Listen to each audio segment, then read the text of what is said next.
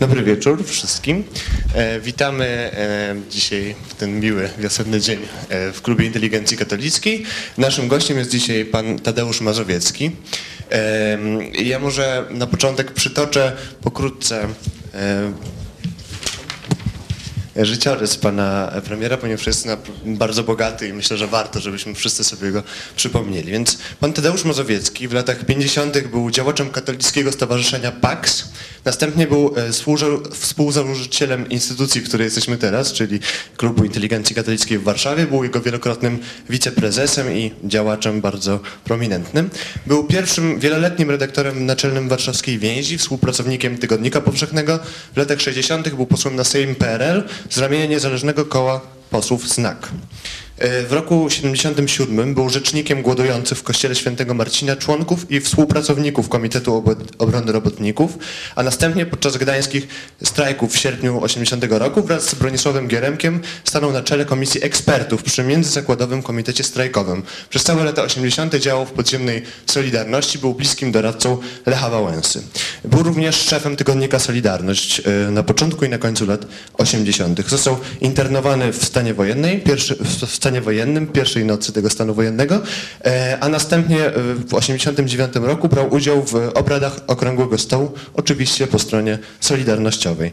E, po pierwszych częściowo wolnych wyborach w czerwcu 1989 roku, w wyniku długotrwałych negocjacji politycznych, został pierwszym niekomunistycznym premierem Polski po II wojnie światowej, a zarazem pierwszym premierem III Rzeczypospolitej. I przez długie lata pełnił tą funkcję 16 miesięcy, aż do stycznia 1991 roku, kiedy pan premier ustąpił po porażce w wyborach prezydenckich. Przez długie lata był następnie zaangażowany w życie polityczne w Polsce i za granicą. Pan premier był szefem Unii Demokratycznej i Unii Wolności, jak również specjalnym wysłannikiem ONZ w Bośni i Hercegowinie w czasie wojny w tym kraju w latach 92-95. Aktualnie pan Tadeusz Mazowiecki jest doradcą prezydenta RP Bronisława Komorowskiego. Witam Was, witam pana premiera.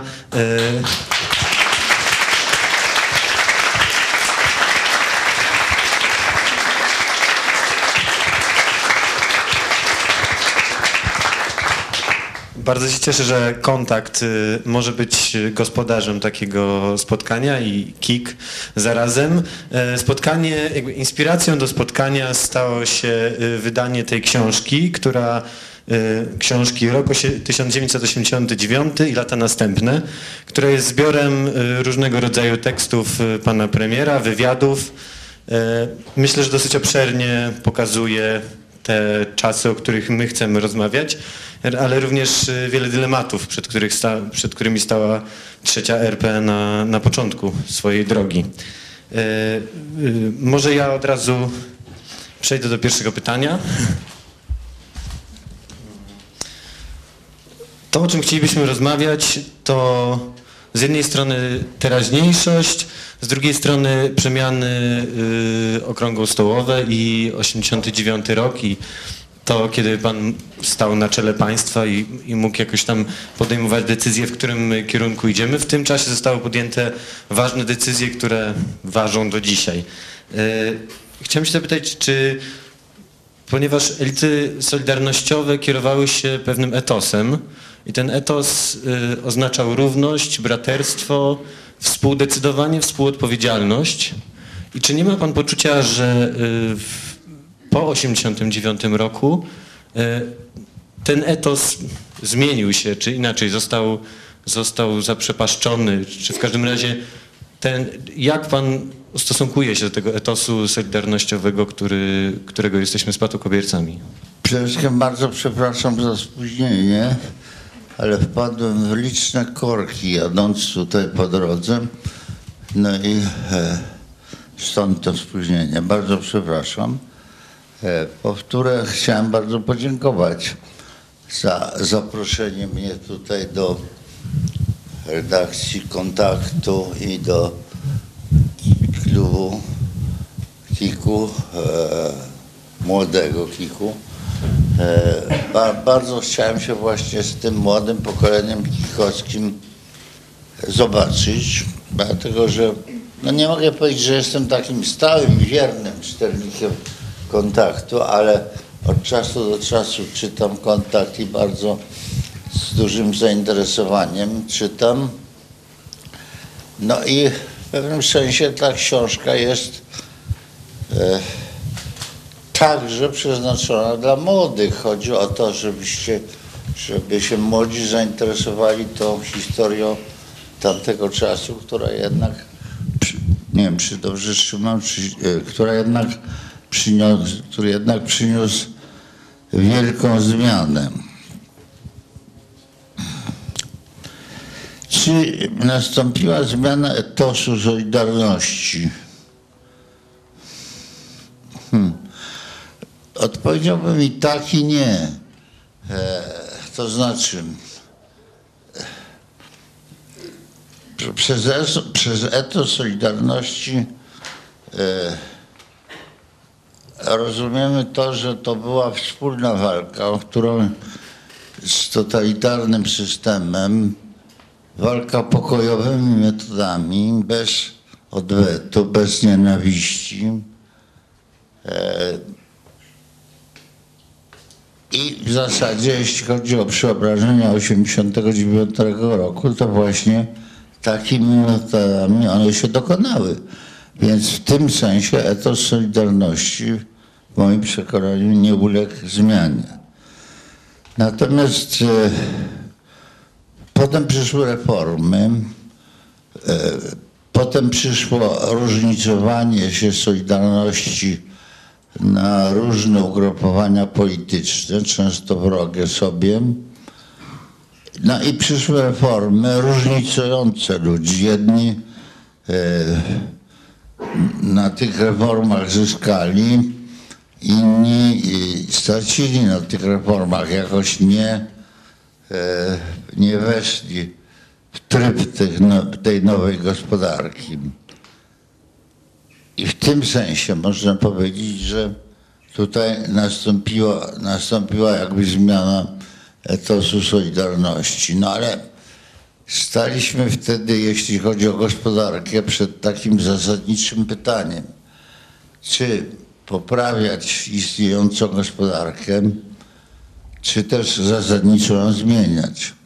Jeżeli byście sięgnęli do ustaleń okrągłego stołu, to ustalenia okrągłego stołu myśmy musieli, jak, myśmy jako rząd musieli od, odej- od nich odejść. Dlatego, że te, my musieliśmy od nich odejść. Dlatego, e, dlatego, że te ustalenia okrągłego stołu gospodarcze, one były robione e, przy założeniu, że tamten ustrój społeczno-gospodarczy dalej się będzie trzymał, a my tylko go jakoś reformujemy. I tym istotnym elementem reformy było wtedy do, dążenie do współ, współzarządzania załóg robotniczych. Takie hasło współzarządzania od czasu do czasu w latach 60. występowało w różnych krajach, również zachodnich, ale nigdzie w pełni nie zostało zrealizowane, dlatego że w gospodarce wolnorynkowej, gospodarce prywatnej ono nie da się dobrze bez konfliktów zrealizować. Co innego jest prawo e, związków zawodowych i reprezentacja, reprezentacja interesów pracowniczych przez związki zawodowe, a co innego współzarządzanie. Otóż myśmy wtedy mieli do wyboru albo eksperymentować i szukać takiego modelu, albo przyjąć jednak pewne wzorce już sprawdzone, takie jakie były na, na Zachodzie. Więc to mówię o tym dlatego, że, że to niewątpliwie ten element zmieniał jakby ten etos Solidarności. E, to zróżnicowane, zróżnicowana sytuacja tych, którym e, przemiany gospodarcze przyniosły korzyść, a tych, którzy zostali na boku tych przemian gospodarczych, nie dali sobie rady, a trzeba było także zmieniać, ludzie byli przyzwyczajeni oczekiwać wszystkiego od państwa. Trzeba było samemu e, wykazywać tutaj zaradność, więc to zmieniało sytuację. No a poza tym drugi element, który zmieniał ten etos Solidarności, zmieniał stan rzeczy, jeśli chodzi o ten etos Solidarności, to była e, walka polityczna, to było zróżnicowanie polityczne. To było oczywiste, że Solidarność mająca 10 milionów członków o poglądach lewicowych, prawicowych, centrowych, w każdym razie o bardzo dużym wachlarzu poglądów, że ta Solidarność prędzej czy później zacznie się różnicować. Natomiast to, co nie było dobre, to było to, że to różnicowanie miało miejsce w konfliktach, a nawet we wzajemnej wrogości, która jeszcze do dzisiaj daje osobę, o sobie znać. Ale ten trzon etosu Solidarności, to znaczy, że, po, że przemiany muszą być pokojową drogą e, przeprowadzone, bez stosowania odwetu, e, to ten trzon Solidarności został utrzymany. My byśmy się chcieli może na początek jeszcze właśnie zatrzymać przy tym aspekcie e, społecznym em, przemian, czy też tego rozpadu właśnie etosu Solidarności. Ja tu się może odwołam, bo w jednym z artykułów w tej książce zamieszczonych, dokładnie w artykule w Tygodniku Powszechnym e, po śmierci Jacka Kuronia, pan pisze takie dosyć mocne słowa, że nie śni się panu po nocach może gruba kreska, ale bardziej śni się panu po nocach to, e, czy można było nie dopuścić do podziału Polski na Polskę wygranych i Polskę przegranych.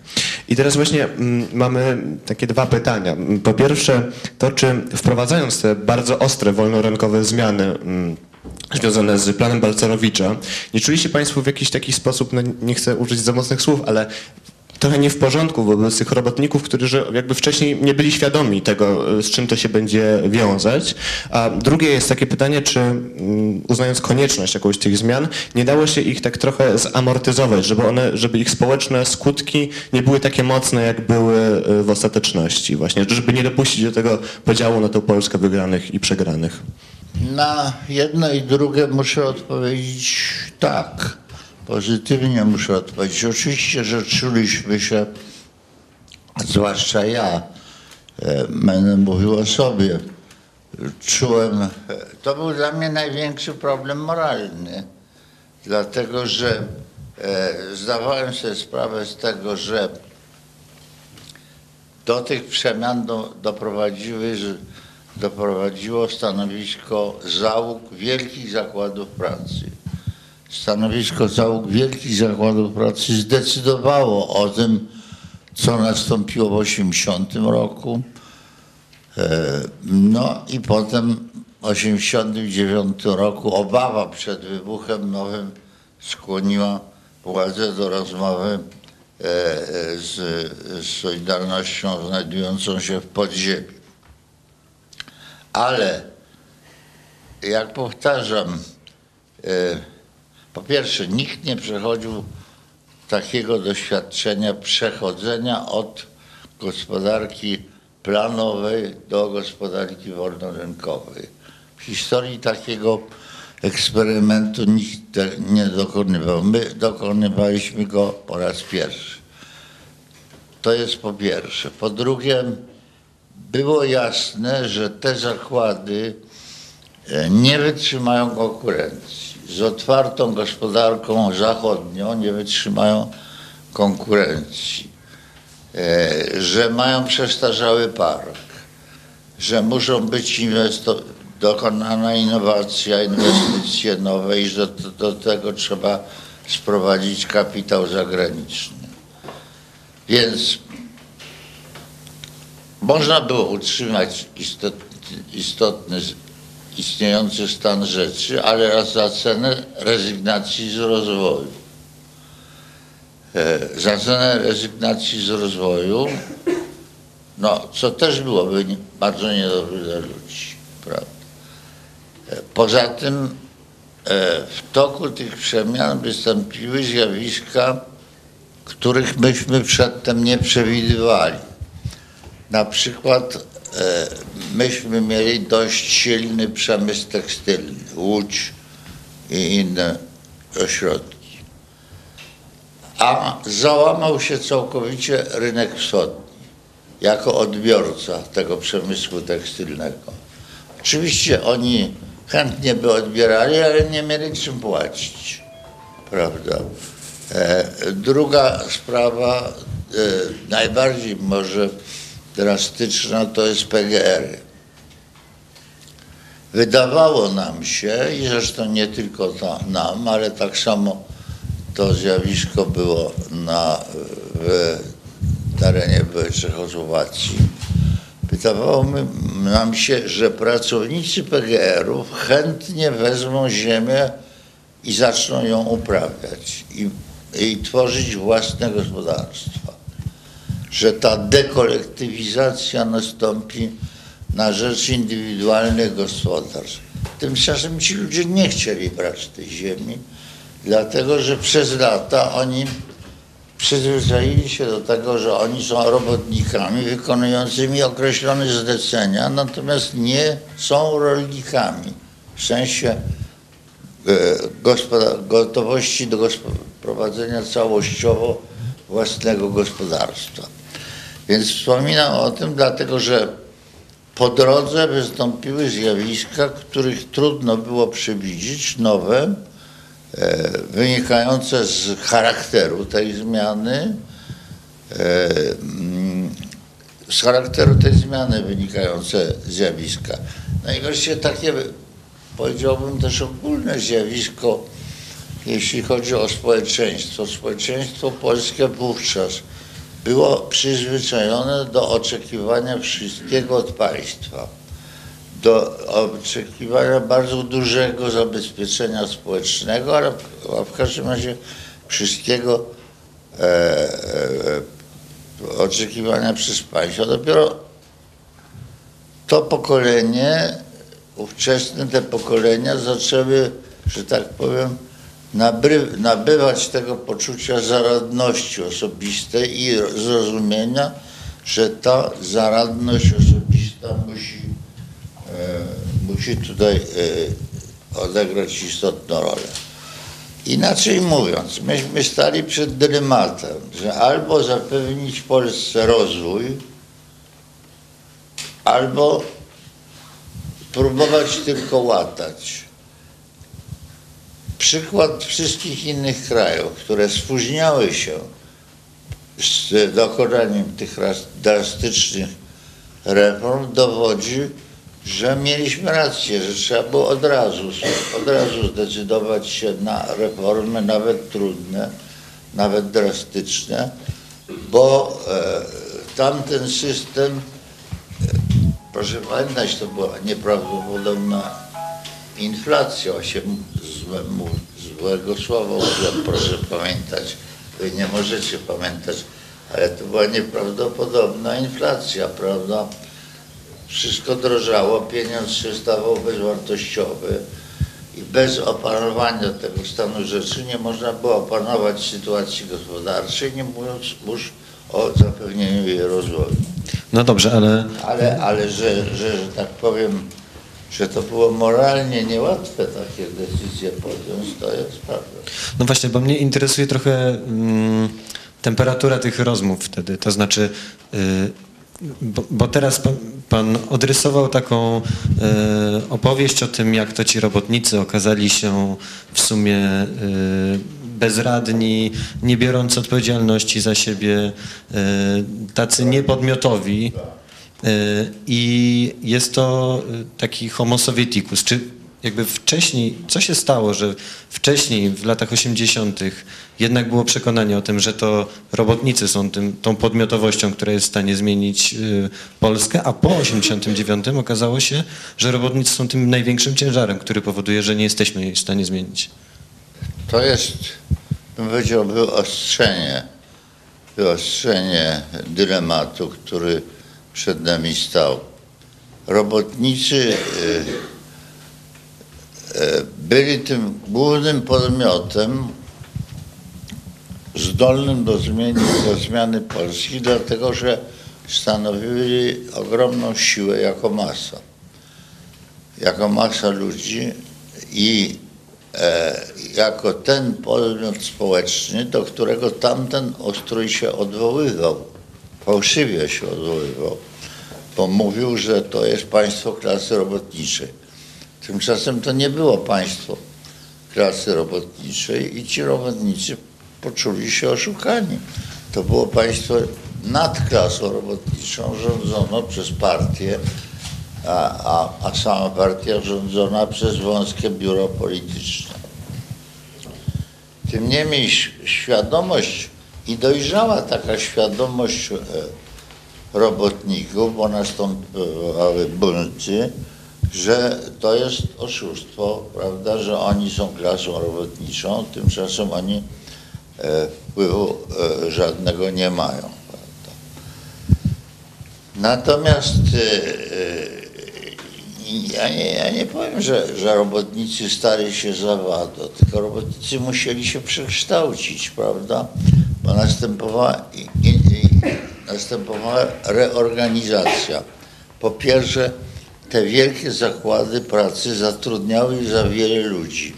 Często to byli ludzie zbędni, prawda? Były ogromne takie e, urządzenia socjalne, które, które, które obciążały te zakłady.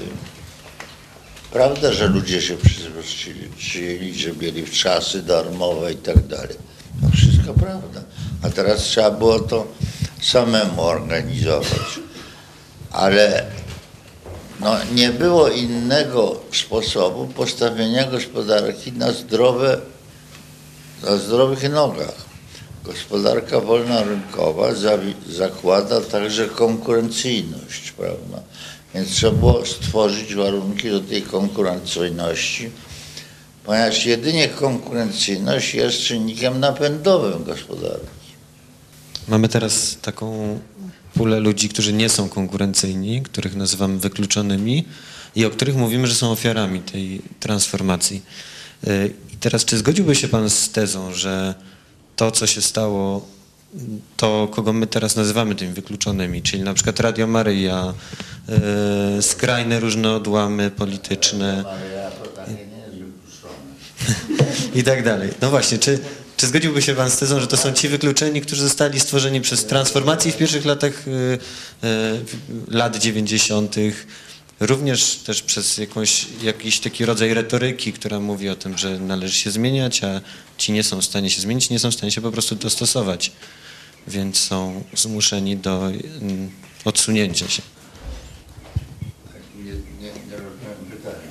Teraz moje pytanie jest takie, czy, czy zgadza się Pan z taką tezą, że, że to transformacja wytworzyła tych wykluczonych, o których mówimy dzisiaj i których mu- lubimy klasyfikować w ten sposób?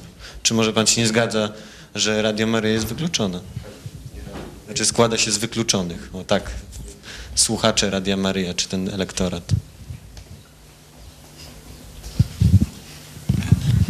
No ja nie, nie znam dokładnie analizy słuchaczy Radia Maryja, więc trudno mi powiedzieć, ale zapewne, zapewne jakaś, jakaś część tak. Zapewne jakaś część tak, ale jakaś część. E, mm. no, no dobrze, je, są wykluczeni, to prawda, tylko są wykluczeni w wyniku transformacji, ale też i trochę w wyniku własnej, własnych błędów, prawda, z, z własnej winy są wykluczone. Jednak e, do, od początku była dosyć duża pomoc dla bezrobotnych do zatrudnienia, prawda. Niektórzy woleli pozostawać na bezrobociu, prawda, i nie używali tego zasiłku dla bezrobotnych na przekwalifikowanie się. Ale ja nie neguję, to jest wielki problem. To jest wielki problem, tylko że problem bezrobotnych istnieje nie tylko w Polsce, istnieje w krajach starej demokracji, starej gospodarki rynkowej. No ale powtarzam, istnieje dym, dylemat albo pchnąć Polskę na tory rozwoju generalnie, albo pchnąć Polskę na tory rozwoju ze wszystkimi tego kosztami, prawda? Albo pozostawać e, w stanie właściwie takiego zacofania, bo im dalej im to szło, tym to zacofanie okazywałoby się większe. To może teraz przejdźmy już bardziej do wniosków, które z tego wynikają dla nas e, dzisiaj, bo my się tak zastanawialiśmy właśnie przed tym spotkaniem, czy może nie przyszedł czas po tych dwudziestu paru latach dosyć szybkiego rozwoju, w sensie przyrostu PKB, wzrostu zamożności średniej i tak czy nie przyszedł czas może, żeby trochę przeorientować tą retorykę ekonomiczną, e, właśnie tą retorykę rozwoju coraz szybszego i jakby, że to jest nasz priorytet, czy nie czas, żeby mm, jakoś przeorientować tą politykę państwa właśnie w takim kierunku bardziej społecznym, myśleniu właśnie bardziej o zagwarantowaniu ludziom jakiejś stabilizacji na rynku pracy, czy właśnie w charakterze jakiegoś takiego bezpieczeństwa socjalnego, czy to nie jest właśnie może ten moment też w związku z tym kryzysem, który jakby ten rozwój spowolnił, żeby się tak usiąść i zastanowić nad tym tak naprawdę w dłuższej może perspektywie. I czy panu tego może czasem nie brakuje? Myślę, że tak. Jak e, prześledzicie to, co ja piszę w tej książce, to cały czas tam właściwie jest mowa o tym, że te wielkie zmiany 89 roku ja traktuję jako pewien punkt wyjścia i że mam ciągle nadzieję na to, że im dalej ta gospodarka będzie rozwijać, tym będziemy mogli włączać w znacznie większym stopniu ten czynnik zabezpieczenia socjalnego, traktowany nie tyle jako zabezpieczenie socjalne, ale jako no, pomoc w uruchomieniu, pomoc w, w stanięciu na nogi, prawda?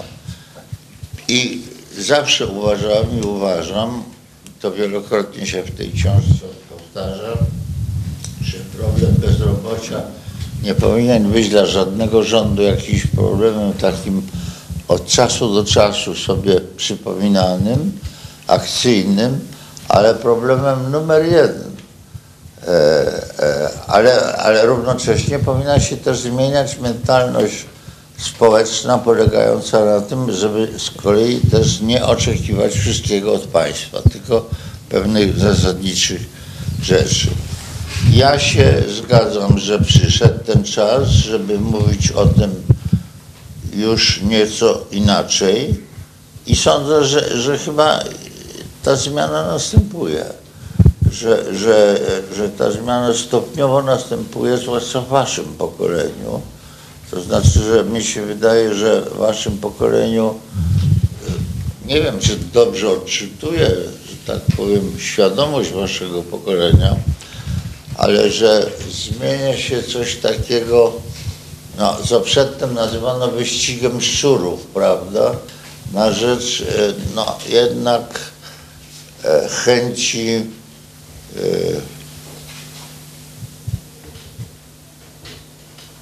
uzyskania od życia czegoś głębszego, prawda, czegoś stabilniejszego i głębszego, a nie tylko przepychania się do przodu, prawda. Ja tą zmianę traktuję jako pozytywną zmianę i też jako wynik rozwoju, że, że do tego doszliśmy.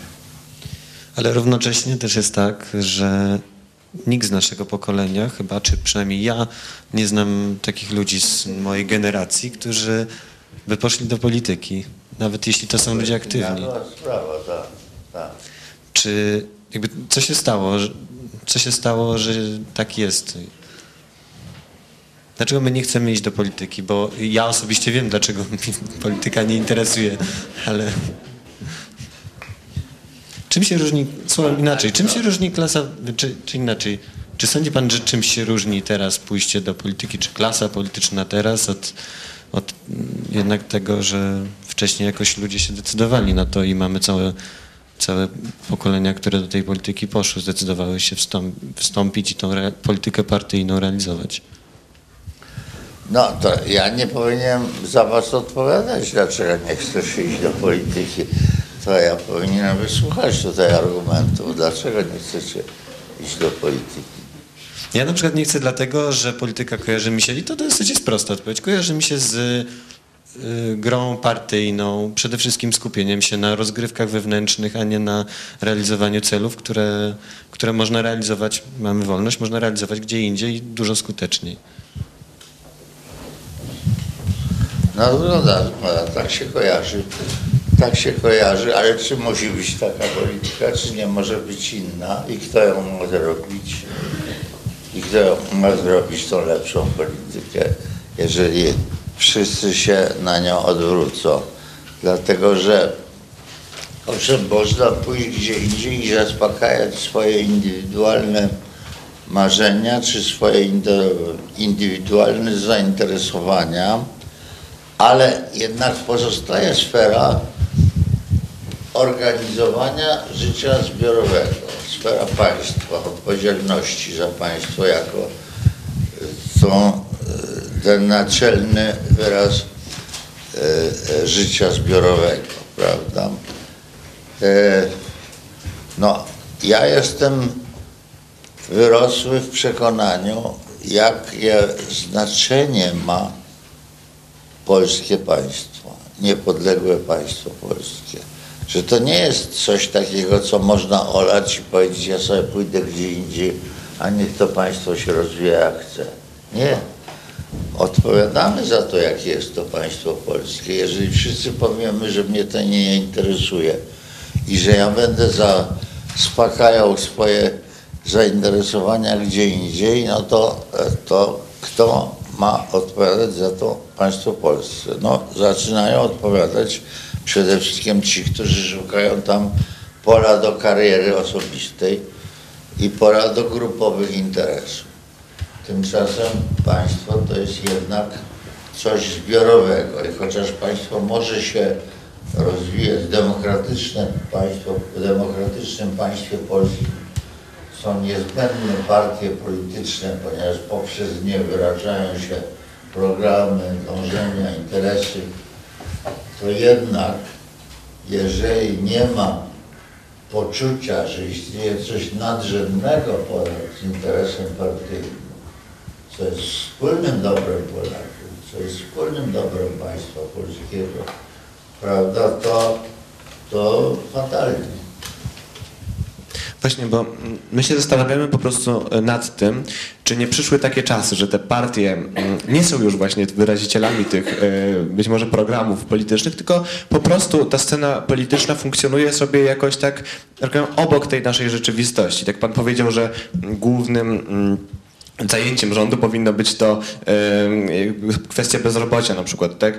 E, okazuje się, że, to, że, że właściwie to, czym się zajmują politycy, to, czym, to, o czym my słuchamy na co dzień, to ma niewiele wspólnego z tymi realnymi problemami. I takie nasze pytanie jest trochę może bardziej o to, czy po prostu może nie jest tak, że przyszły takie czasy, że w innych sferach życia, a nie w polityce, em, właśnie powinny się realizować takie praktyczne dążenia, nie wiem, właśnie propaństwowe. Czy pan dopuszcza taką możliwość, czy pan jednak uważa, że, że, że tego typu działania nie mogą mieć takiej skuteczności? Nie, dopuszczam taką możliwość, że w innych sferach te rzeczy, o których mówimy, też się realizują, czy mogą się realizować, ale nie uważam, żeby one mogły zastąpić całkowicie działalność państwa i żeby one mogły całkowicie zastąpić politykę. Nie. To jest złudzenie, że one całkowicie mogą zastąpić. Mogą się tam także realizować. Zgoda. Jest cała sfera, no, choćby rozwój tak zwanych organizacji pozarządowych, prawda, mówi o tej ogromnej sferze, którą ludzie sami organizują i, i rozwiązują, prawda, i to jest zjawisko bardzo pozytywne, prawda. Państwo nie musi wszystkiego rozwiązywać, ale państwo, jeżeli ma być wspólne, no to musi istnieć jakieś poczucie, że państwo jest wspólnym dobrem a nie, że jest czymś narzuconym, prawda, czy niepotrzebnym, prawda, e, za co niech inni odpowiadali, a my się tym nie interesujemy. Nie, to to, to jest pewne wypaczenie, do którego doprowadziła dzisiejsza współczesna polityka. Bardzo niedobre wypaczenie, no, z którym nie, nie sposób się pogodzić. Jest wiele czynników, które na to wpływa. Media, które bardzo łatwo e, podejmują pozorne problemy, a omijają istotne problemy, które tworzą sensację zdarzeń e, żyjących nie, nie dłużej niż 24 godziny, prawda? Które promują taką właśnie bezpardonową walkę. Jest cały szereg negatywnych zjawisk. Tego nie przeczę. Ale przeczę, że, ale, ale uważam, że, że to nie zmienia wagi państwa, wagi społeczeństwa jako całości nadrzędnej i potrzeby, i potrzeby istnienia życia politycznego, debaty politycznej, w której pewne problemy się wyłaniają, pewne problemy się dyskutują, dyskutuje, pewne problemy no, stają się wtedy dopiero naprawdę problemami, które e, stają się powszechnie, gdzie, gdzie występuje ich powszechna świadomość. Ta debata polityczna w krajach o utrwalonej demokracji, ona nadaje charakter życiu publicznemu. We Francji na przykład, w ogromnym stopniu. Wydawało mi się dotychczas zawsze, że było w Włoszech, ale ostatnio wątpię w to po tym, co się we Włoszech dzieje, ale kiedyś tam też była bardzo wysoko, daleko posunięta debata publiczna. Na pewno jest w Anglii taka debata publiczna. A w Polsce nie, do- zdecydowanie niedostateczna. Drugorzędna, zastępcze problemy, a istotne problemy nie są przedmiotem tej debaty publicznej. Do tego, tego to musimy po prostu zmienić. To może jeszcze wrócę do, do tego mojego naiwnego pytania, a jednak mi się wydaje istotnego. Y, Jak łączyć bycie idealistą z pragmatyczną polityką? A nawet konkretnie, jak łączyć bycie chrześcijaninem, co wzywa do takiego radykalizmu jednak moralnego, czy, y, czy, wo, czy wobec siebie, nie chcę tu mówić, czy wobec innych, a, a pragmatyzmu, do którego zmusza polityka. No, nie, ma, nie, ma takiej, nie ma takiej recepty. Nie, ja nie, nie jestem w stanie wam dać jakąś wszechobejmującą receptę. Nie przyszedłem po to, żeby e, dać taką receptę. Przyszedłem po to, żeby zachęcać do myślenia i do szukania takich recept i do szukania takich rozwiązań. Nie ma takiego jednego, jednej recepty, która by doskonale wskazywała, jak to łączyć, jak to rozwiązywać, jak rozwiązywać trudności. Trzeba próbować łączyć, e, mając w sobie poczucie wartości, e, stając się być wiernym poczuciu wartości, a równocześnie starając się realizować, że tak powiem, przekształcić e, etykę przekonań etykę odpowiedzialności. Za, jak się zaczyna za coś odpowiadać, to od razu widzi się, że te y, zdecydowane przekonania, one łączą się też z jednym wielkim pytaniem, jak zapewnić im skuteczność, jak zapewnić ich odpowiedzialność, jak zapewnić im skuteczność metodami moralnymi, a nie niemoralnymi. To jest problem chrześcijanina.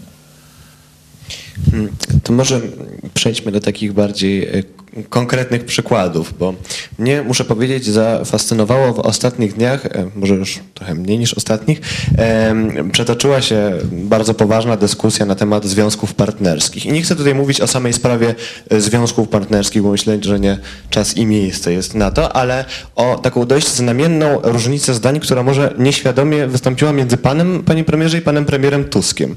Bo mianowicie prezydent Komorowski w jednej z swoich wypowiedzi powiedział, że on nie proponuje rządowi, żeby e, w tym momencie mm, proponował jakąś ustawę na temat związków partnerskich, gdyż to będzie niezgodne z konstytucją.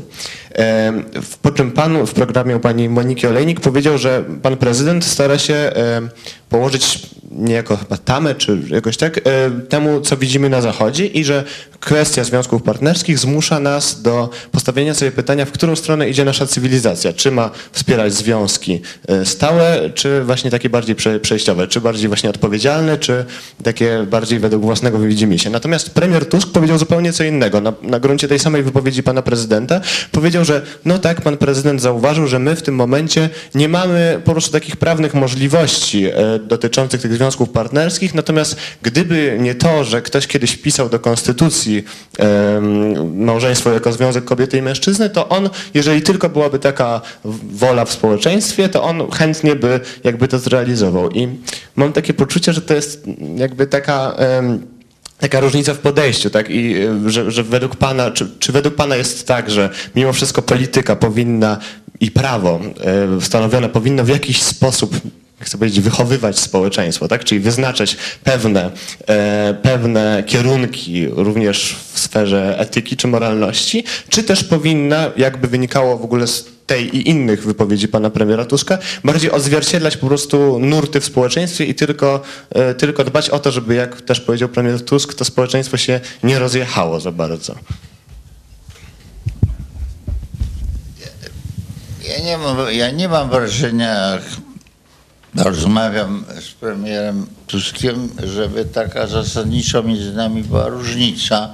Może to jest kwestia, e, może to jest kwestia zręczności czy, nie, czy inności wypowiedzi, tak bym powiedział. Ja uważam, że zasadniczym elementem jest rodzina że jest zasadniczym ro- rodzina i że inne związki mogą być, tylko one nie mogą e, mieć e, tego samego statusu prawno-konstytucyjnego co rodzina. I na, i, na, I na tym polega różnica, prawda, że, że to nie jest e, tworzenie jakiejś tego samego związku o tej samej ra- randze co rodzina. I mnie się wydaje, że tej wypowiedzi premiera Tuska była podobna myśl w gruncie rzeczy. E, e, no, podkreślenie zasadniczej roli rodziny było rzeczywiście nastąpiło w Konstytucji. Nikt wtedy tego nie kwestionował i uważam, że było to dobre i słuszne.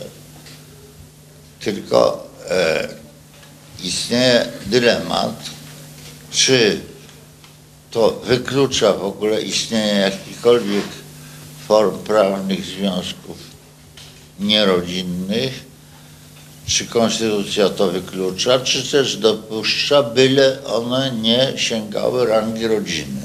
Tu jest ta cienka różnica, prawda, interpretacyjna pomiędzy prawnikami. Bo nam bardziej chodziło o to, jakie pan, jest stanowisko pana premiera wobec tego, czy załóżmy będąc chrześcijaninem w polityce, będąc wiernym jakimś tam wartościom etycznym, należy w ogóle brać je pod uwagę w momencie, kiedy ma się wpływ na stanowienie prawa, czy też stanowiąc y, prawo, jakby starać się zachować jak całkowitą neutralność światopoglądową i, i, i tylko zastanawiać się nad tym, jaka będzie reakcja społeczna. Słowem, czy wyznaczać jakąś drogę, czy tylko podążać tą drogą, jaką załóżmy idzie rozwój y, społeczny. Nie, o, oczywiście, że należy kierować się własnymi przekonaniami, własnym światopoglądem, ale w ramach tego własnego światopoglądu, powtarzam, katolickiego, jest również szacunek dla innych, szacunek dla odmienności.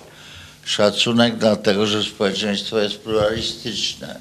Więc ja nie mogę jako katolik żądać rozwiązań, które nie będą uwzględniały całkowicie zdania inaczej, ludzi inaczej myślących. Prawda? I dlatego ja nie widzę tutaj sprzeczności pomiędzy moim katolickim światopoglądem, a uszanowaniem przekonania innych. Prawo, e, prawo e, przecież nie nakazuje rzeczy, których e, e, światopogląd katolicki, które światopogląd katolicki odrzuca. Prawo tylko umożliwia ludziom inaczej myślącym korzystanie z rozwiązań, które, e, które oni uważają za słuszne prawda? i za zgodne z ich światopoglądem. I to w społeczeństwie pluralistycznym jest normalne. Inaczej nie, inaczej nie moglibyśmy z sobą współżyć, prawda? Nie można, nie można stawiać na tej samej płaszczyźnie etyki i prawa. E, Etyka ma wynikać z mojego własnego przekonania, a prawo to jest regulacja państwowa również pewnymi sankcjami pewnych, e, e, pewnych zachowań czy pewnych instytucji. I nie wszystko, co jest etyczne, musi być prawnie usankcjonowane. Ja tylko chciałbym jeszcze przypomnieć, że za chwilę zapytamy się o pytania z sali, więc jeśli ktoś z Was będzie miał jakieś pytania, to, to zaraz y, dopuścimy do głosu i chętnie takie pytania będziemy widzieli. Natomiast chciałem się jeszcze zapytać o chciałem się jeszcze zapytać o to, w którym to będzie pytanie takie o, o przyszłość, w którym, w którym kierunku powinni, powinna Polska się rozwijać? Czyli czy to, że mm, teraz duży nacisk jest na to, znaczy duży nacisk jest na to, mamy takie projekty, które na przykład budują stadiony, a niekoniecznie, znaczy różny jest efekt z rozwijaniem, związany z rozwijaniem społeczności lokalnych czy wykorzystaniem tych stadionów. Budują autostrady, ale nie rozwijają miejscowości, przez które te autostrady, które te autostrady omijają. E, Jakby pan się odniósł do tego kierunku podjętego przez rząd obecny? No każdy z tych przykładów jest trochę inny. No, autostrady dobrze, że budują i szkoda, że powoli budują, tak bym powiedział, ponieważ już tyle lat czekamy na dobre autostrady w Polsce. Naturalnie dobre autostrady zmienią i zmieniają cywilizacyjny obraz Polski. Ja nie uważam, żeby dobre autostrady były przeciwstawieniem osiedli, które e, mają powstawać. To, to jedno i drugie, nie można, nie można e, wybierać e, jednego dru- e, zamiast drugiego. Natomiast zgadzam się, że pewna gigantomania w, może w, w zbudowaniu zbyt wielu wielkich obiektów sportowych na rzecz in, zamiast innych, bardziej potrzebnych społeczeństwu, które by nie stały puste, prawda, byłaby wskazana i że, mm, i że to należy w tym kierunku iść. No, ale to jest kwestia też planów mm, tych społeczności lokalnych. Czasem kwestia fałszywych ambicji, że każdy chce mieć wielki stadion. Każde większe miasto chce mieć wielki stadion, prawda? Podczas kiedy lepiej, gdyby zbudowało coś innego. Więc y, ja, ja, ja nie uważam, że to jest jakiś taki plan rządowy, bu- bu- budowanie gigantom, gigantomanii różnych. Nie uważam, żeby to był jakiś plan rządowy. Uważam, że ta polityka regionalna powinna być tu zasadniczą korekturą i mam nadzieję, że w jakimś stopniu jest. I że ona się rozwija nieźle. Jak jeżdżę po Polsce, to widzę bardzo wiele rzeczy z inwestycji Unii Europejskiej, więc jednak korzyści są. Pewne korzyści są.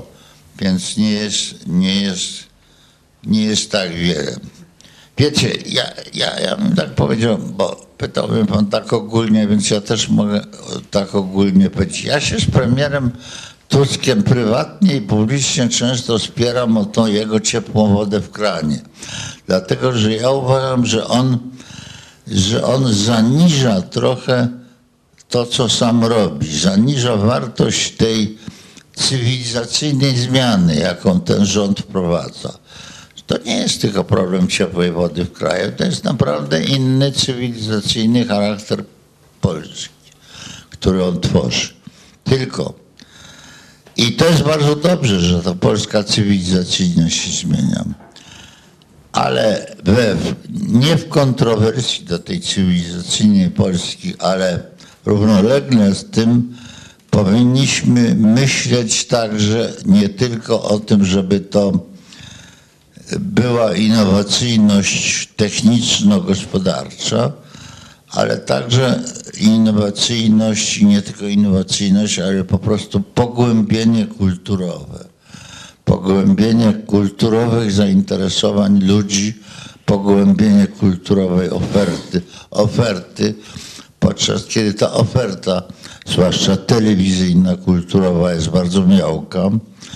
I, i podczas kiedy jakieś społeczne wymagania tej głębszej kulturowej oferty nie są dostateczne.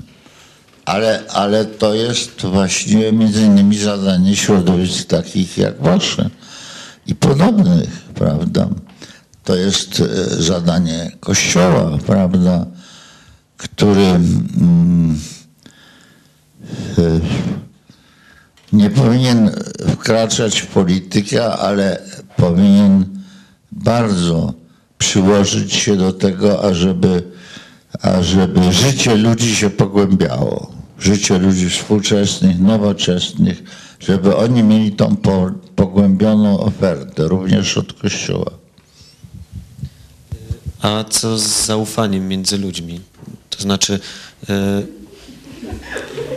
zabrzmiało to patetycznie, ale chodzi mi o prostą rzecz. Żyjemy w kraju, w którym, w którym mam poczucie, że ludzie nie ufają drugim. I czy to nie jest jakiś projekt społeczny na przyszłość? Oczywiście, że tak. Żyjemy w kraju, który jest podzielony, dramatycznie podzielony i powiedziałbym absurdalnie podzielony, bo podzielony wokół wiary e, w zamach, prawda? Jutro będziemy mieli manifestację tej wiary.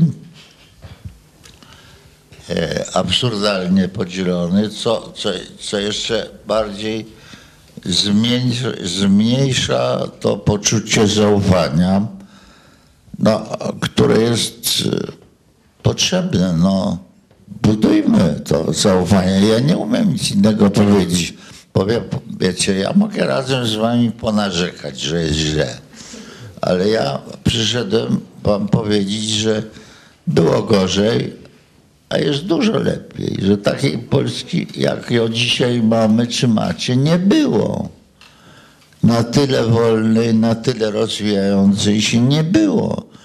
Na tyle współodpowiedzialnej, więc czynimy ją trochę lepszą i trochę głębszą, a nie tylko mm, e, pozostaniemy przy narzekaniu. Ja chciałbym, żeby, żeby ta Polska rozwijająca się była także Polską głęb, głębiej myślących ludzi. Bardzo mi na tym zależy.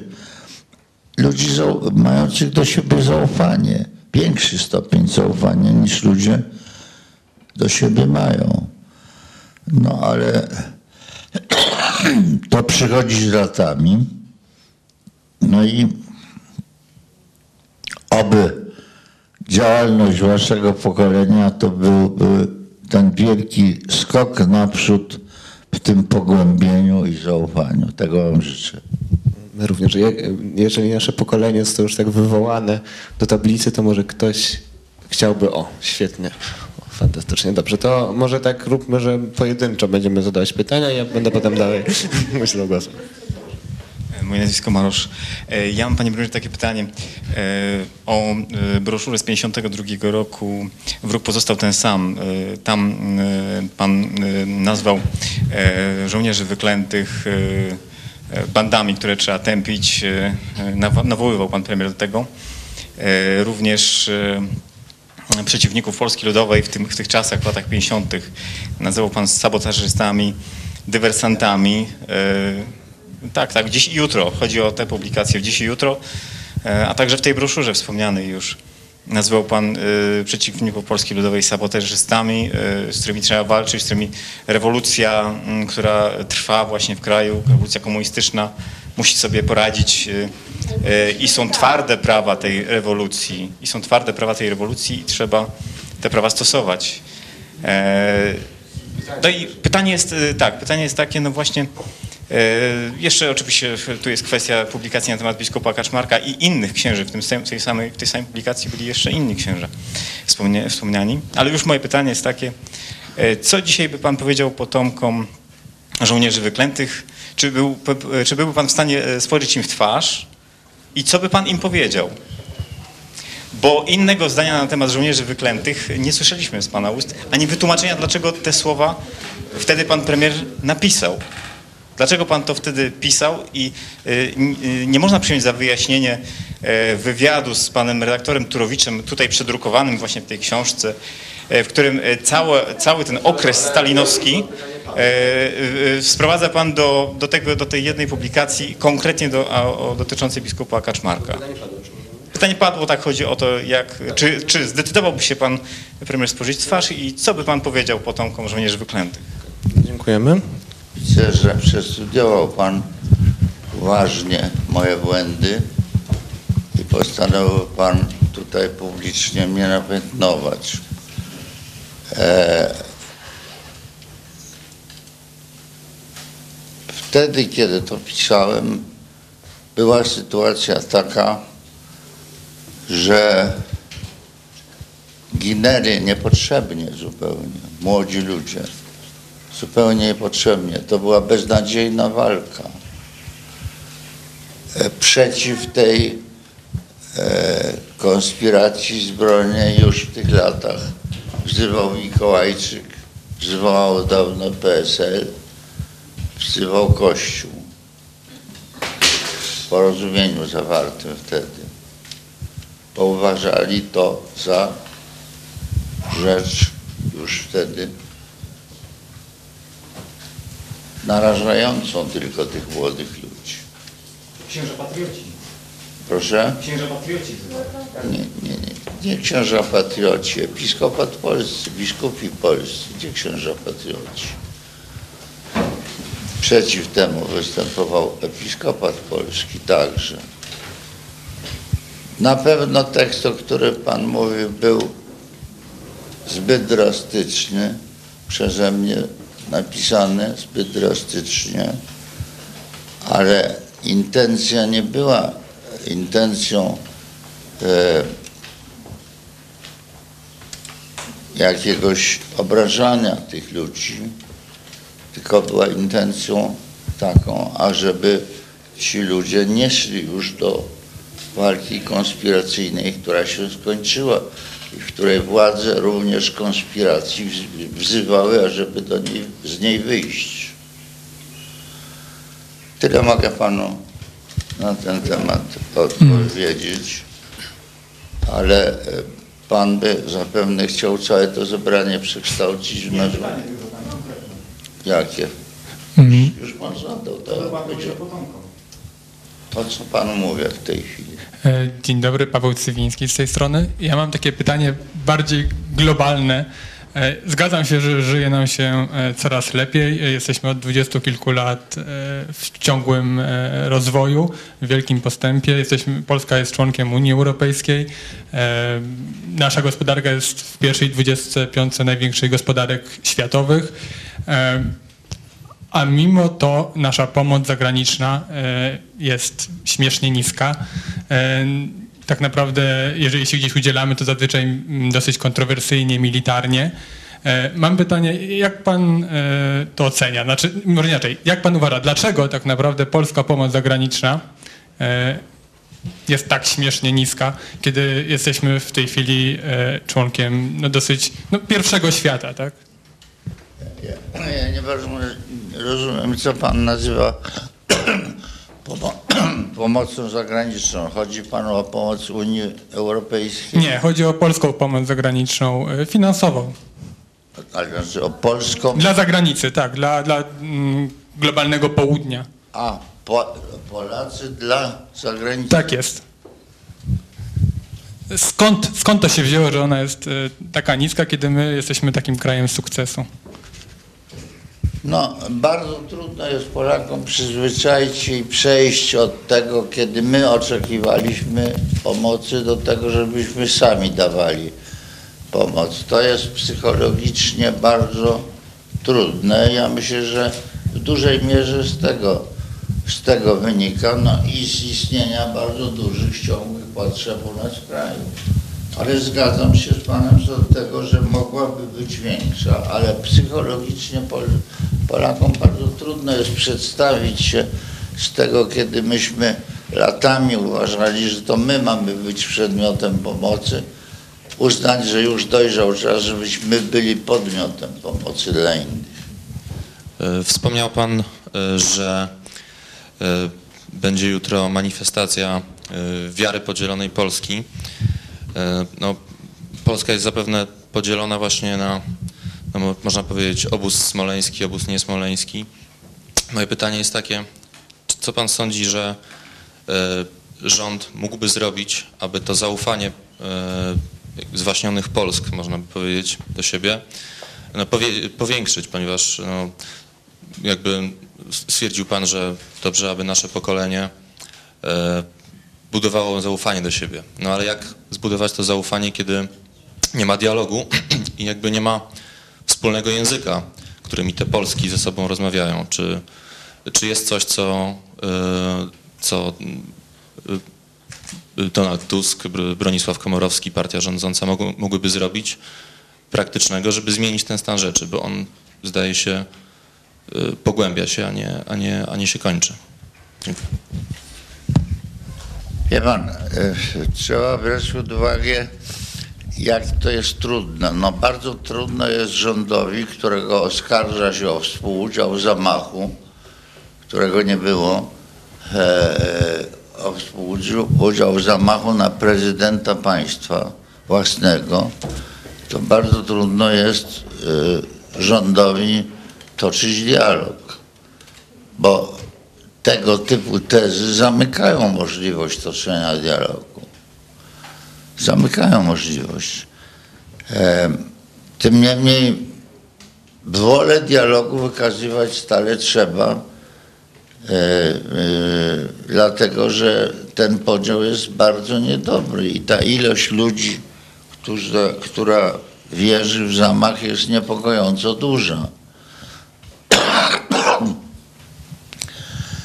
Ja myślę, że wiele rzeczy było tutaj zaniedbanych, że ci członkowie e, tego zespołu e, Jerzego Millera, oni powinni byli być włączani do wyjaśniania, e, stopniowego wyjaśniania wielu rzeczy, które się pojawiały, tych poszczególnych wersji, koncepcji, jak to się stało, że oni powinni być włą- włączali.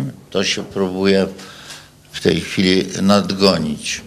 Ale myślę, że Pan ma na myśli nie tylko dialog wokół sprawy Smoleń, katastrofy smoleńskiej, ale dialog w ogóle.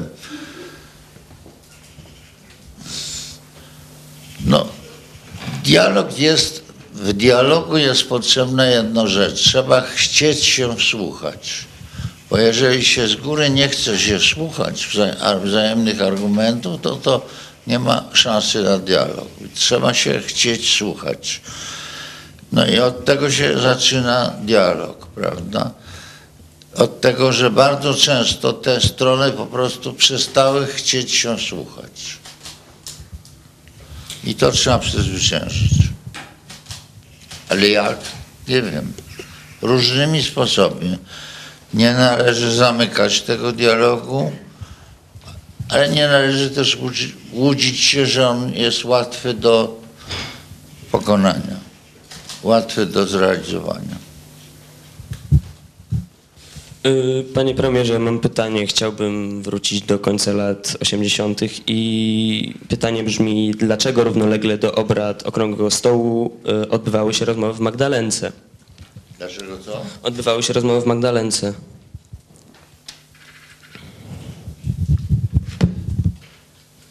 Istnieje pewien... Wszystko, co dotyczy obrad Okrągłego Stołu jest jawne i opublikowane. Nie ma żadnych tajnych układów z Magdalenki, ani gdzie indziej. Natomiast było rzeczą, było rzeczą oczywistą, że tak trudne problemy, jakie stanęły przed obu stronami, które były wrogo do siebie nastawione, na to, żeby w ogóle rozmawiać, no nie mogą dokonać się y, dialogu, że tak powiem, przed telewizorami. Takich rzeczy nigdzie, nigdzie, nigdzie i nigdy nie było, prawda? I są do tego potrzebne mniejsze grona, które by z sobą rozmawiały. I takim mniejszym spotkaniem mniejszego grona, kiedy, że tak powiem, te główne nastąpiło zakorkowanie, zatkanie się tych głównych rozmów, takie rozmowy się odbywały, a żeby je odblokować, znaleźć jakieś porozumienie, odbywały się w Magdalence. Użyto e, tego jako pewnego mitu tajemniczego uzgadniania. Nic tam tajemniczego uzgadniane nie było. Wszystko, co tam było mówione i co było uzgadniane, stało się jawne. Jest opublikowane. E, Ja się nazywam Maciek Onyszkiewicz e, i mam takie pytanie do Pana, ponieważ oglądałem dzisiaj taki film dokumentalny, w zasadzie zbiór nagrań archiwalnych e, towarzyszących wyborom prezydenckim w 90 roku i podczas tych nagrań rzuciło mi się w oczy e, pewna rozmowa z pańskiego sztabu. Nie wiem dokładnie, kto te słowa powiedział, ale mówił, że e, ilość głosów, która została oddana na Stanisława Tymińskiego, świadczy o tym, że, że, że ludzie y, nie rozumieją demokracji i, i ludowi napluto w twarz. Takie padło dokładnie sformułowanie. I zastanawiam się teraz nad tym, czy ten podział na y, dwie Polski, niekoniecznie na Polskę, niekoniecznie kształtujące się tylko w y, oparciu na y, różne interpretacje katastrofy smoleńskiej, ponieważ ten, ten, ten podział jest wtórny, tak? Znaczy on się musiał zacząć wcześniej. I zastanawiam się, czy postawa elit z lat, y, z wczesnych lat 90., może nie tyle y, samych działaczy Unii Wolności, Unii Demokratycznej, ile jej elektoratu, czyli w dużej mierze naszych rodziców, y, nie sprzyjała temu podziałowi. To znaczy ja rozmawiając czy z moimi rodzicami, czy słysząc wypowiedzi rodziców moich kolegów, często słyszę sformułowania na przykład, mówiąc brzydko, o, o z PGR-u. Tak? I zastanawiam się, czy pewna mm, wizja debaty publicznej, którą, y, którą reprezentowała y, Unia Demokratyczna i Unia Wolności, nie wpływała na to, że elity patrzyły na, na, na ludzi spoza tych elit z góry i z takim przekonaniem, że ta elita jest bardziej demokratyczna i bardziej rozumiejąca demokrację niż, niż pozostali y, ludzie. Więc chciałem zapytać, co, co pan o tym sądzi. Ja sądzę, że i Unia Demokratyczna, y, która przecież wyrosła spośród ludzi, którzy brali udział w Solidarności, którzy y, współdziałali maksymalnie z ludźmi z klasy robotniczej, nie była, nie była jakimś e, ugrupowaniem, które nawet samo by chciało się określać jako określenie, jako ugrupowanie ele- elitarne. Nie sądzę, żeby ono chciało się tak określać, ale czy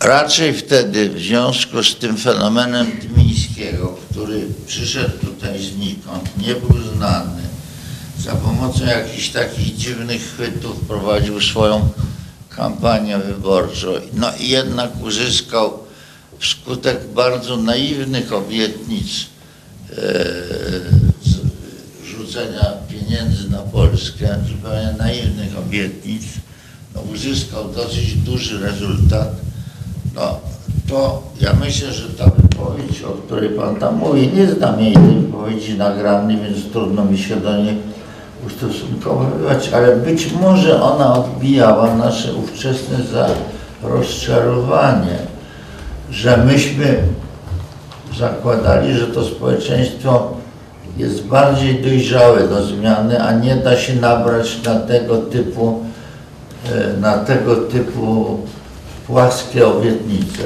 za którymi nic nie stoi. Być może to wyrażało to. Czy w tym tkwiła pewna jakaś zarozumiałość, którą potem niejednokrotnie zarzucano Unii Demokratycznej i Unii Wolności, moim zdaniem często krzywdząc te ugrupowania e, tą zarozumiałością, ale często trafnie, często mając jakieś ku temu podstawy. E, Ale to nie przeczy temu, że, że, że myśmy byli przekonani, że społeczeństwo, wiecie Państwo, tak jak były, ja pamiętam doskonale rozmowy w Stoczni Gdańskiej przed porozumieniem 80 roku. Jak tam robotnicy nam, którzy jako eksperci uczestniczyliśmy w tych rozmowach, jak nam, co było imponujące. Robotnicy mówili, że nie podwyżki płac dla nich są najważniejsze, tylko zgoda na utworzenie niezależnego związku zawodowego, że to jest najważniejsze. To było imponujące, prawda? Otóż, otóż y, myśmy trochę na, cał, na całą świadomość społeczną społeczeństwa polskiego trochę patrzyli przez pryzmat tych takich postaw, z jakimi mieliśmy do czynienia. Tymczasem społeczeństwo było znacznie bardziej zróżnicowane i niekoniecznie takie tak, tak e, strasznie e, pozytywnie chcące tych zmian, prawda? Było część społeczeństwa lękająca się tych zmian, uważająca, że Solidarność wprowadza chaos, prawda? E, Część społeczeństwa, która zaakceptowała stan wojenny, więc to zróżnicowanie było większe. I, e, że tak powiem, fenomen Tymińskiego, no, m, trochę przywrócił nam poczucie rzeczywistości, że to nie jest tak idealnie ze stanem społecznym. E, Mam jeszcze jedno pytanie. Mm, Jak pan uważa, czy jest w Polsce miejsce na e, rozwój chrześcijańskiej lewicy? Dlaczego nie? No uważam, że jest. Dlaczego? No nie wiem, jakoś tak e, obserwuję e, wszelakie płaszczyzny społeczne w ostatnich latach i, no i mi, mi się osobiście marzy, ale nie widzę głośnego głosu e, chrześcijan z lewej strony, z sercem po lewej stronie. Dlatego, że pojęcie lewicy zostało skompromitowane przez komunizm, zostało skompromitowane i e, ale to nie znaczy, że poglądy drogie lewicy, po pierwsze była lewica nie tylko komunistyczna w historii Polski, po drugie poglądy nie, nie, nie tylko. Niekoniecznie tak nazywane, ale bardzo bliskie poglądy e, e, właśnie lewicy, to znaczy dążenie do tego, ażeby dążenia także nie, nie tylko do zróżnicowania społeczeństwa, ale do zapewnienia równych praw, równych szans To jest zasadniczy postulat egalitaryzm. Egalitaryzm nie jako ideologia jakaś, która mówi o fał- fałsz- fałszywie o zrównaniu wszystkich z wszystkimi, ale egalitaryzm jako taki stały element myślenia społecznego po to, ażeby pewne podstawowe sprawy, to znaczy pewna równa szans, równość szans w dziedzinie takie wykształcenia, jak dostęp do opieki zdrowotnej były zapewnione. Więc to, ja myślę, że to jest bardzo ważne. Czy Pan nazwie to lewicą chrześcijańską, czy inaczej, to jest już inna kwestia, prawda? Ale na pewno istnieje taka szansa, żeby le, lewica, także chrześcijańska, się odradzała. Powiedział Pan o tym rozłamie Polski na, na pół w zasadzie. no, I to jest fakt, tak? No bo to obie strony tego, mm, tego podziału o tym mówią. Natomiast powiedział Pan, że ta strona, powiedzmy, nazwijmy to ob- obóz smoleński, tak zamyka się na ten dialog. Ale czy nie uważa Pan, że w jakiś sposób też jest w dużej mierze winny temu rozłamowi rząd przez, przez piętrzące się wszelkiego rodzaju niedociągnięcia przez to, że no, jedna z najważniejszych osób w kraju, jak, jak mm, marszałek Sejmu mówi kłamstwa po prostu publicznie, że, że rząd też jest w dużej mierze winny tego i no, też ma interes w tym, no bo w, tak naprawdę tak długo jak PiS jest związany z tą retoryką mm, smoleńską, no to politycznie nie stanowi za- zagrożenia dla rządu. I co pan sądzi? Pan, ja dzisiaj w nocy oglądałem tą debatę, która była, którą być może część uczestników od, y, oglądała debatę po wyświetleniu tych, y, tych obu filmów i widziałem, jak szalenie trudno jest w ogóle na ten temat debatować. Ale powtarza się tam to określenie, którego również pan użył w stosunku do pani marszałek Kopacz, że mówiła kłamstwo. Otóż, wie pan, ja powiem otwarcie, ja się czuję zeżenowany, bo ja pamiętam, co ta kobieta robiła w momencie katastrofy. Jak nieprawdopodobną ofiarnością i odwagą ta kobieta, podczas kiedy inni, którzy potem gardłowali, zreiterowali.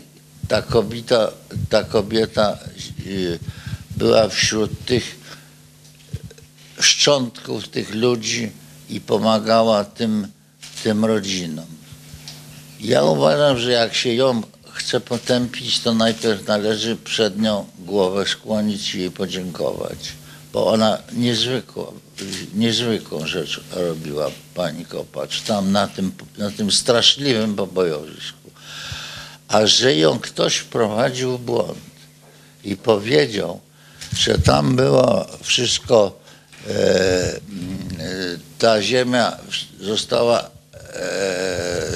że tak powiem, po, tam skopana czy, czy zbadana dokładnie i tak dalej, że ją ktoś poprowadził w błąd, bo przecież ona sama z siebie tego nie wzięła. No to nie nazywajmy tego kłamstwem i nie sprowadzajmy jej roli do kłamstwa. Ja, ja, czy pan zdaje sobie sprawę, co to znaczy 100 ga- katastrofa 90 iluś ludzi, gdzie leżą szczątki ludzi, gdzie są rodziny, które trzeba pocieszyć, którym trzeba dodać otuchy, z którymi trzeba być, prawda? I niewielu ludzi się na to zdecydowało oprócz żeby być. I dzisiaj ją tak poniewierać i mówić, że ona posługiła się kłamstwem, a skąd wiadomo, że Ktoś ją wprowadził w tym zakresie w błąd.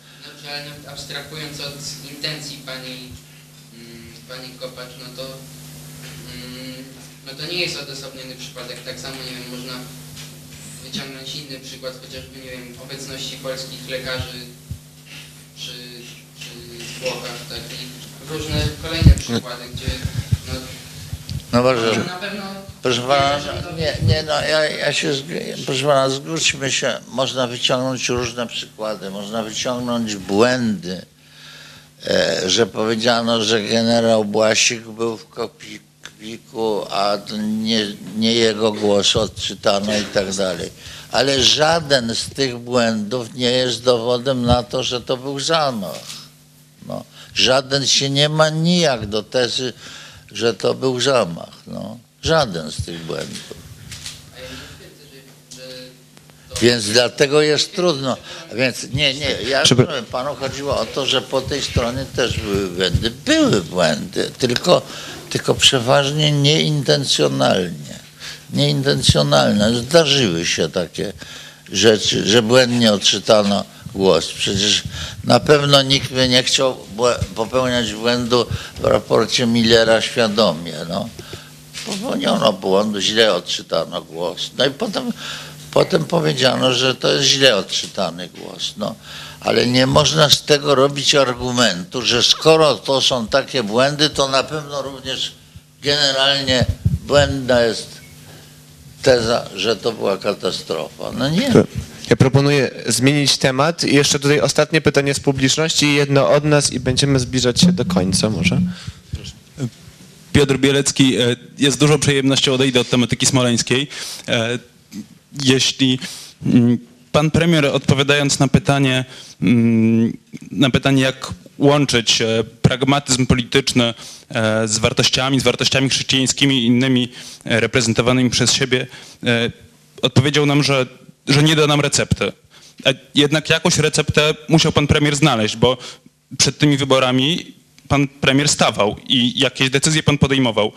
Jaka była pańska recepta? Jak pan sobie radził z tymi problemami? Ale jakim? Pan powie konkretnie o problemach pan mówi. E, e,